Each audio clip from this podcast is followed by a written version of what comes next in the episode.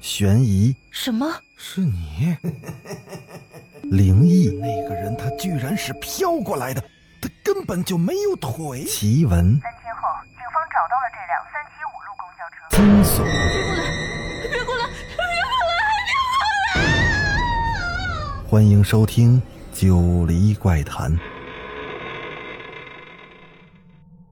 Hello，各位听友，大家晚上好，欢迎继续收听《九黎怪谈》。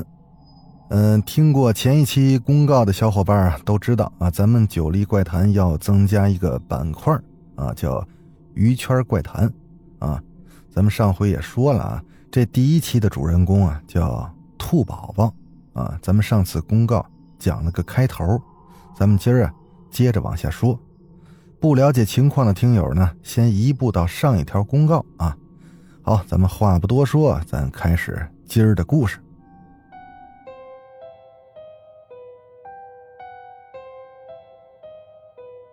这个故事啊，是九哥呀从别人那听来的啊。这个中内容呢，真真假假，虚虚实实。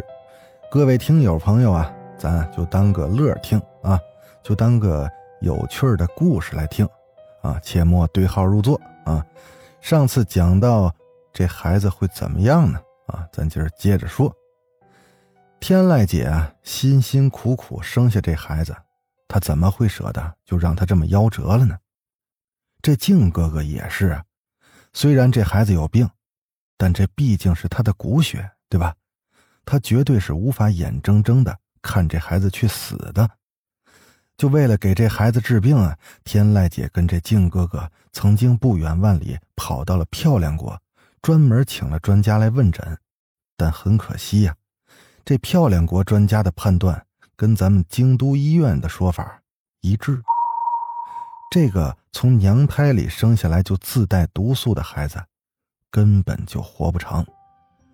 为了这孩子，咱这天籁姐和静哥哥当时也可谓是忧愁万分，恨不能就代替这孩子得病，但是找不到什么好的办法。也不得不说，这两位在为人父母的方面做的还是不错的。好在天无绝人之路啊。正当这二人一筹莫展之时，有一个幼鸟姐给这天籁姐就支了一招。啊，她怎么说的呢？说既然啊医学方法没法保住这孩子，那咱就不如试试偏门一类的术法。什么是偏门呢？这还得从这幼鸟姐的来历说起。这幼鸟姐啊是东北人，而在咱这个东北地区，一直就流传着狐黄白柳灰的传说啊，也就是咱们所谓的东北五大仙儿。这些仙家呢，乃长白山中的精怪修炼而成啊，亦正亦邪，是亦妖亦仙，同人类呢长期相伴而生，彼此之间达成了一种微妙的共生关系。老早以前啊，在东北一带。那几乎啊是家家都供奉这五大仙儿，俗称呢保家仙儿。这五大仙儿里啊，有保丰收的，有保平安的，也有保财运的，还有的啊，比如说咱们五大仙儿中的这个白仙儿，就是主健康的。在传说当中啊，这位白仙儿那本体呢是刺猬，啊，其修炼成精之后，民间呢给他统称白老太太。这白老太太呢。擅长巫术、医术，供奉这位白老太太，可以啊保一家人的平安健康。同理呢，倘若得罪了这位保家仙儿，也势必会遭到他的诅咒跟报复。啊，扯远了啊，有点跑题了。咱接着说回到这个天籁姐救孩子的事儿啊。在这个幼鸟姐简单介绍了一番这白老太太这保家仙儿的情况之后。正所谓死马当活马医呀，这天籁姐当时就决定冒险的走一走这偏门。看到这天籁姐心意已决，这幼鸟姐也是没推脱啊，当即就决定抽时间带着天籁姐一家去趟东北，找这个出马仙帮忙处理此事。所谓这个出马仙就是保家仙同供奉的人之间的沟通媒介。啊，这供奉的人平时供奉保家仙的牌位即可，但遇到没法解决的难事时，就能请这个出马仙代为沟通，求这个保家仙啊指点神通。这些出马仙呢，按照胡黄白柳灰的派别也是各分一派。保家仙往往会挑选一些体质契合的人作为自己的代言人。等到供奉的人上门求救时，保家仙就会附在这出马仙的身上，同这来人啊进行沟通。这民间俗称呢，跳大神。在这幼鸟姐的指点下，送上了一份厚礼之后，这负责同那白老太太沟通的一位出马仙就接下了这活了。他答应出面请这仙家。这东北五大仙呢，这风俗呢，属于是。萨满派的一种啊，由于地域之别，他们请仙家的方式跟咱们内陆有所不同。内陆走偏门呢，驱邪治病用到的多是桃木剑或者是符水之类的啊，全程呢由道士主导。而咱们东北一带受土著风俗的影响，多是由出马仙啊面涂彩釉、身穿兽皮、兽骨啊兽牙制成的服饰。并手执大鼓啊，跳这个巫族的舞蹈，类似于古代萨满的一种。随后呢，保家仙儿就附在这主神的身上，同这请仙者进行沟通。一般这出马仙啊，共有两位啊，有大神和二神。二神呢，就是助手。到了天籁姐这儿也是一样的流程啊。厚礼聘请了两位出马仙之后，在他们的安排下。整个这请仙家的仪式就开始了，因为这刺猬多在夜间活动，所以呢，整个请仙的仪式都是在夜里，啊，接近子时时分才开始进行。当天啊，仪式正式开始之后，在出马仙供奉的白老太太的一间庙里，这两位出马仙身着兽皮服，手执大鼓，那嘴里是念念有词。面目狰狞，叨叨了很多呀，常人根本就听不懂的话。然后，呼的一阵阴风刮过，这出马仙中的大婶儿痛苦倒地，大叫了一声，这一个跟头就栽倒在地上，就晕了过去。跪在下面的天籁姐跟静哥哥夫妻俩被阴风吹得也是一阵哆嗦。与此同时呢，被放在上面的这个孩子。也就是天籁姐和静哥哥这孩子，哇的一声就哭起来了。而在那之前，这个生来就带胎毒的孩子，还从来没哭过一声。据天籁姐事后透露，当时啊，庙中这几个人啊，似是陷在了一股旋风当中，那四周的风声呼呼作响，刺猬的这叽叽声也是越来越近。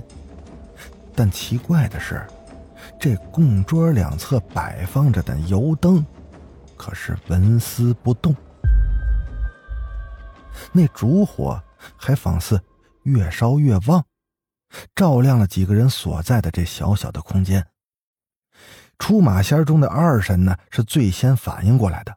只听他惊喜的叫了一声：“啊！”倒头便拜，那口中直呼：“恭迎白老太太。”天籁姐和静哥哥在他的指示下，也是俯身拜下去。啊，叩拜完毕之后呢，出马仙中的大神啊，似是有感应一般，唰的一声，就坐起来了。那眼睛呢，半闭半合，斜着眼看着底下的人，那眼神啊，却让人是震慑不已。这静哥哥救子心切，率先就跪倒在地，口中大呼，恳请这仙家。救救我的孩子！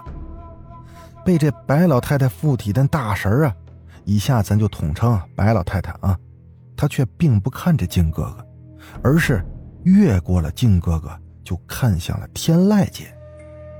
就在这天籁姐也做出跪拜的动作之时，那白老太太却抬手把她给阻止了，说了一句高深莫测的话。说的什么呢？她说。本仙家从不救死人。这静哥哥和天籁姐被这话可是惊出了一身冷汗。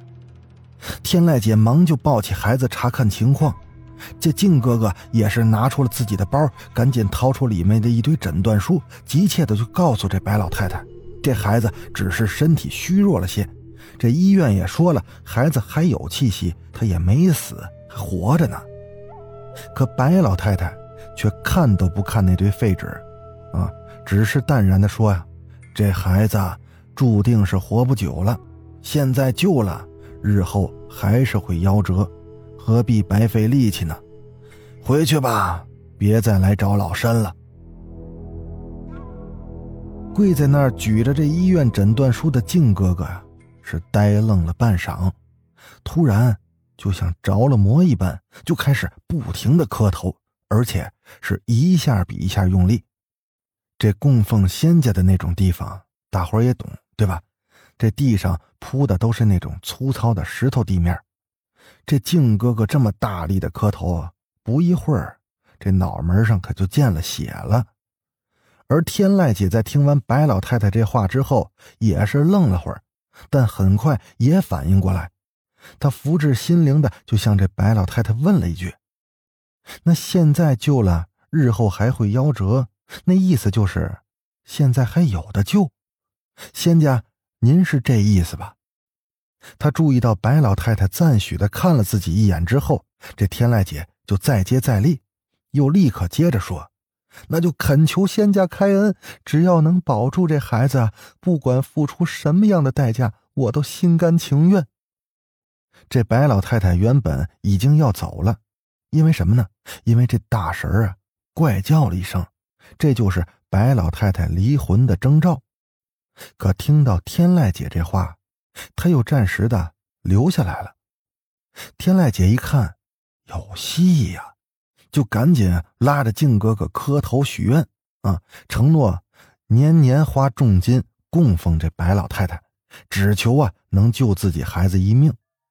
这白老太太一看这二人如此的诚心啊，最终也是叹息了一声：“哎，真是一桩。”孽缘啊！看到这二人一脸懵逼那样儿，白老太太便略微的解释了一下：原来啊，这天籁姐生这孩子之所以自带胎毒，完全就因为咱这天籁姐年轻时玩的太过火了，招来的报应。而且呢，这孩子跟天籁姐之间，并非是寻常的母女缘。而是结成了孽缘了。这孩子即便救活过来，他那命格也会跟天籁姐相克，稍有不慎就会互相反噬。那究竟是谁反噬谁？那就得看这二人谁命格硬一些。自带凶险命格便罢了，可最关键的是，这孩子以后还会发生意外。很难像别的孩子一样那样健康成长。是否要救这个孩子，天籁姐和静哥哥就得慎重考虑。可是事儿都已经到这步了，也着实是有点骑虎难下了。纵使天籁姐想放弃这孩子，那静哥哥也不愿意呀。因此啊，夫妻二人并没有在意老太太这提醒，反而继续诚心的叩首。哀求啊，这老太太能救他们孩子。这白老太太眼看啊劝不得这二人，就只能应下来了。当时呢，白老太太嘱咐天籁姐和静哥哥，选在孩子出生的那个时间点去长白山中啊捕捉一只猎物，不管大小，只要是活的就行。但有一个关键，这个猎物必须他们夫妻俩。亲自打猎，捕捉到猎物之后呢，再由出马仙领着他们一家三口，带着那个猎物，还来到这间庙里。那时候，他自然会现身救人。白老太太这般吩咐了，这天籁姐和静哥哥是自然不敢怠慢。次日抵达临时下榻的地方之后啊，从无狩猎经验的天籁姐和静哥哥还请了专门的猎人，特意的学了一番啊，一直到这个技术还算过关之后，这二人才去了长白山中捕捉活物。不过呀，这俩人毕竟没有什么狩猎经验，想要捕捉大型的猎物，那根本是不可能的。这夫妻俩忙活了大半天啊，最后啊，只抓到了一只野兔子，而且呢，在捕捉的过程中，他们还把这只兔子给弄伤了。这些细节之事不提啊，咱单说之后，两位出马仙带着天籁姐、静哥哥夫妇又回到那保家仙白老太太的庙中，苦等大半天啊，黄昏过后啊，如同上次一般，是一阵阴风刮过。庙中是再起风云，不过跟上次有所不同的是，这一回白老太太并没有附在大神身上，而是本体现身了。也就是说，当时出现在众人面前的，竟然是一只硕大如球的刺猬。啊，最让人感觉到不可思议的是，这只刺猬竟然有着金色的毛刺儿。啊！这刺猬突兀的就出现在庙里，两位出马仙被他遣出去之后啊，静哥哥在刺猬的示意下，将这捕到的野兔放到供桌上。不知道这刺猬暗中使了什么手段，原本一直在挣扎的这兔子，这时候竟然就不动了，一动也不动。看到这兔子身上的伤痕之后呢？那刺猬又长叹了一声，竟然发出了人一样的声音。看来这一切都是有定数的，如此老身救这孩子，便也算不得违背天数。说完之后呢，这刺猬不再多说，只见他轻轻的这么一挥手啊，这天籁姐手中这孩子便被放在了供桌上。跟那只野兔子并排躺着，接下来这刺猬用它身上的尖刺分别的刺破了那婴儿和兔子的眉心，并且将它们滴出的这血交融在一起了。随后，刺猬口中念念有词，阵阵的金光闪过，这刺猬全身是毛刺倒立。忽然之间，硕大如球的刺猬又悬浮到了半空中。这全程跪倒在地上的天籁姐和静哥哥还来不及惊呼啊！只见这刺猬对着那婴儿虚空就敲了几下，那婴儿的眉心处竟然是涌出了一股黑青色的气流来，那气流是飘飘浮浮蜿蜒就进入了那兔子的眉心处。随着这黑色气流的流出啊，这婴儿的面色也是渐渐的红润起来。那小小的身子是一阵抖动，这孩子竟然就发出了他出世以来的第二次的哭声。再看那兔子呢，随着黑色气流的涌入，它那气息是越来越弱，到最后一股黑色气流涌入时，那兔子是脑袋一歪，彻底就没了气儿了。天籁姐和静哥哥哪会在意这只兔子的死活呀？看到了自家孩子有所好转，两人当即一个冲动，站起来就冲过去看孩子。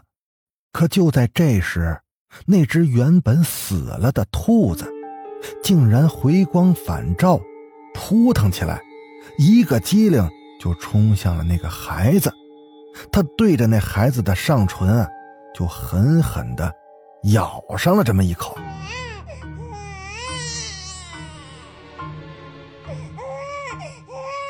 好了，咱们啊，这回啊，咱先说到这儿啊。咬完之后会怎么样呢？这故事后续又会如何呢？啊，咱们下期啊接着说。我是主播九黎香柳，那咱们下集《九黎怪谈》再见。